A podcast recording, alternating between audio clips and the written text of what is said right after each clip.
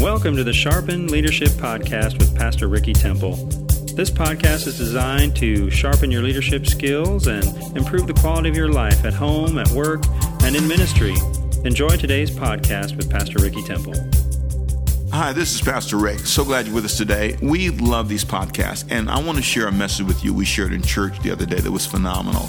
You know, there's been so much talk about the challenges we've had with police abuse and the death of black men, and it's just been a firestorm around the country. And there's a message I shared called What to Do When a Community is Offended.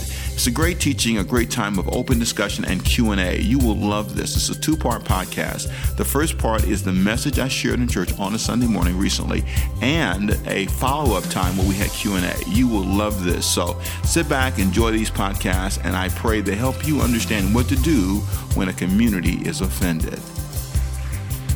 I want to, if I can, begin by talking about something that's really important today. And there's been a lot of talk in the media, and there's been a lot of discussion about some things that uh, are deeply troubling and concerning. And so I've kind of pinned some thoughts. I want you to repeat with me, if you would please, this very simple um, statement that I think are, is more of a, of a question that I want to answer. And I want to use a word that I think helps kind of soften the landing a little bit. It's a word that we all understand. Repeat this with me, please. Say, what to do when a community is offended. That is the question. The word offended is a word that we can all relate to.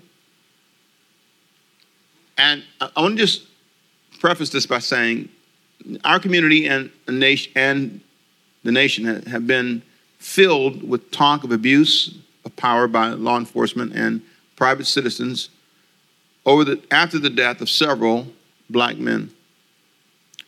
Trayvon Martin in Sanford, Florida, started a firestorm of conversation. When he died, Falling Michael Brown in Ferguson, Missouri, recently, which is a suburb of St. Louis, raised further questions. And recently, Eric Garner's death in New York. And someone called me in the break and reminded me of a young boy who was uh, 12 years old in Cleveland who was shot. I believe that um, in this time when these things happen, you have a lot of questions. Our church is full of police officers. We have a lot of police officers here. Some you know are, some you don't know. They work. Not only do we have police officers here, we have people who um, work for um, other government agencies who protect us in covert ways, overt ways. We have a lot of military people here. We have a lot of people here who have dedicated their lives to protecting you. Really touched me was after this last teaching, one of the young men came up to me who was dreaming all of his life to be a police officer, and he said, You know, I question my choice now. Should I, after all of this? And I looked at him and I said, Don't you dare give up on your dream. Don't you dare surrender to the idea that you can't. Don't you dare surrender to the idea that, that this somehow taints your possibilities. It's easy to say things, and sometimes we don't realize how it affects the people who sit next to us. Everybody has a family and everybody wants to go home. But there are times when a community says we're offended. The same way that a wife would say to a husband, I'm offended. Same way that a brother would tell another brother, I'm offended. I like the way you said that to me. I like the way you handled that circumstance. And it's learning how to enter into that conversation and make everybody feel safe. It's learning how to possibly balance that. There's a statement uh, made by a guy named Lord Acton. Uh, he was 53 years old. He's a uh, British historian, politician, moralist guy. And he penned a statement in a letter in 1887 to Mandell Creighton, a bishop. And in that statement, he said, Absolute power corrupts absolutely. He said, Power tends to corrupt and absolute power corrupts absolutely. There is a balance of power that has been created and is smart. It's a wonderful thing. It helps us. It, it's not always easy. and it creates a rub. If you could take your hands and rub them together, come on, rub your hands together. That friction can be challenging.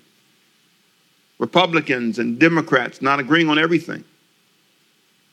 Men and women, young and old.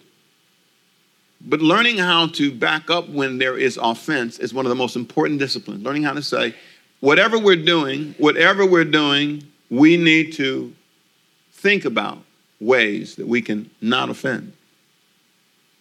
And so I want to give you four, four things that the Bible says about offenses that may help. Four things that may help. Four things. First of all, we should care when our brothers are offended. Say that with me, please. Come on. We should care when our brothers are offended. Matthew chapter 5, verse 23. Matthew 5, 23. And, and I, I'm, I, I probably will post these notes. I didn't post these. Normally I give you the notes, but I'll, I'll make sure I post these later on for you. We should care when our brothers are offended. Therefore, if you bring your gift to the altar, the Bible says in Matthew 5 23, and you have to understand in this culture, when they brought a gift to the altar, they were bringing a sacrifice, a lamb. So if you're on the way to the temple to offer your lamb as a sacrifice and you bring your gift or you come into church and you remember that, that your brother, Sam, George, Susie May, whoever it is, has a odd against you, they think you did something to them. Here's what he says Leave your lamb at the church, leave your gift at the altar, leave the church, and go back and be reconciled to your brother. Make an effort to show concern when people are offended. Don't defend yourself right away. Let them be heard and give them the right. More families could be healed if we just allowed people to be offended. You get an attitude, no, I'm offended. Well, tell me why It's the way you said it, it's where you said it, it's how you said it. How do you think a kid feels when you go on the job, on the school, and yell at him in front of his friends or grab him? Or, I mean, how would you feel? Admit that there are times when we can offend each other and may not mean to. And sometimes the offense can be can have dire consequences. But it's right for people to be able to say, I'm offended. Secondly, we should have an opportunity to speak when we're offended. Matthew chapter 18, verse 15. People should have a right to speak. In Matthew chapter 18, there's this whole conversation about when you're offended, how you resolve a conflict. That's a process.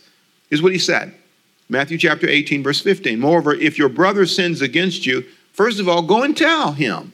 Don't keep it to yourself. Don't, don't hold it in. Don't tell people, don't mute people. Don't ever make it sound like you should be muted. I don't believe that people should riot and destroy property and, and fight and, and, resort to violence, but I think people should have the right, and, that, and, and they should be responsible in the way that they approach the things that offend them.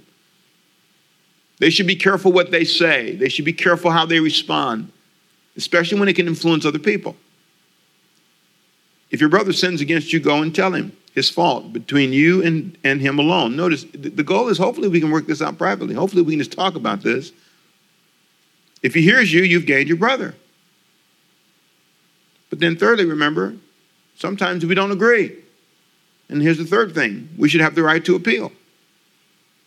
We should have the right to appeal if we still feel wronged. We don't want ever, anybody to have absolute power where there can never be any question beyond the first conversation. So, number one, we should care when our brothers are offended, Matthew 5 23.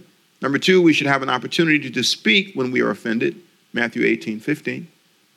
Verse 16 says, If he will not hear you, take with you one or more, one or two. We need counseling.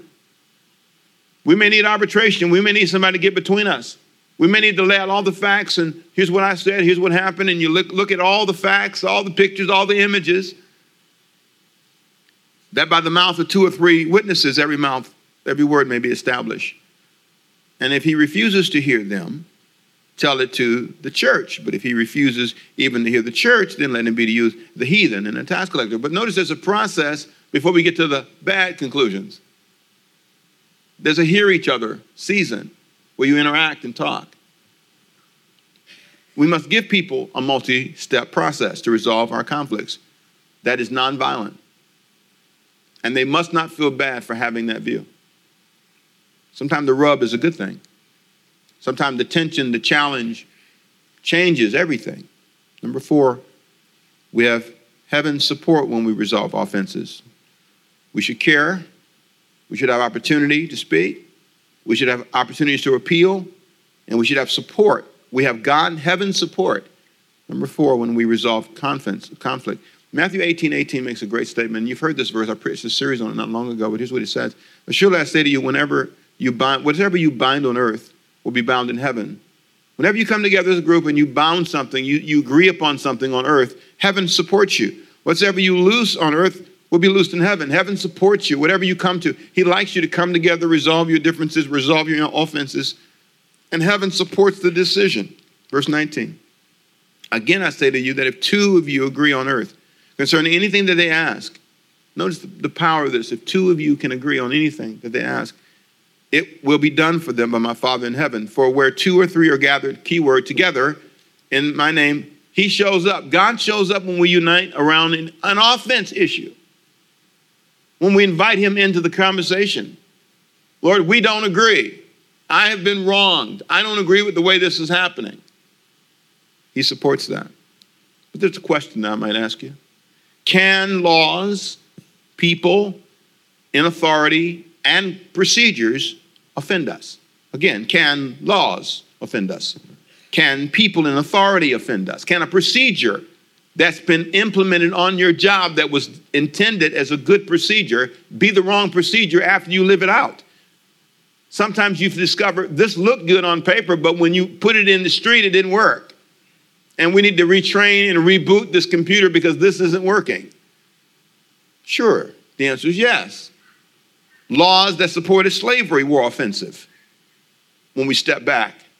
Laws that denied women rights to, to 1920 to vote was offensive. Laws that supported voter suppression were offensive.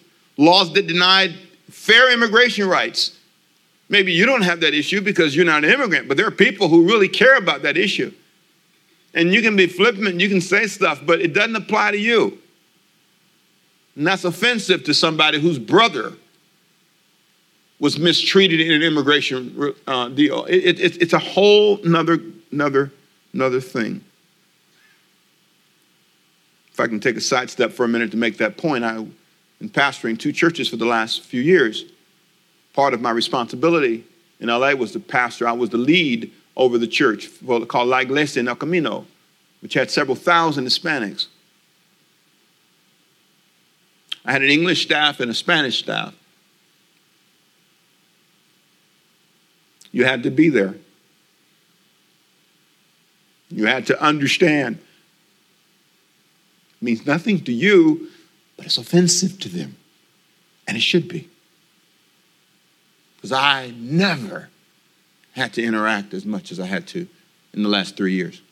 I've never had to be responsible for the church was 5,000 Spanish on the Spanish side or so. And it's like 5,000 now, 5 to 8,000. 2 to 3,000 on the English side. And when you lead two sides of a culture, and you, you, you're, the, the, the, the world is different. And I realized that I was sometimes not sensitive. Some of my opinions had to be matured so that I would not be offensive. And sometimes we can be wrong simply because we don't know.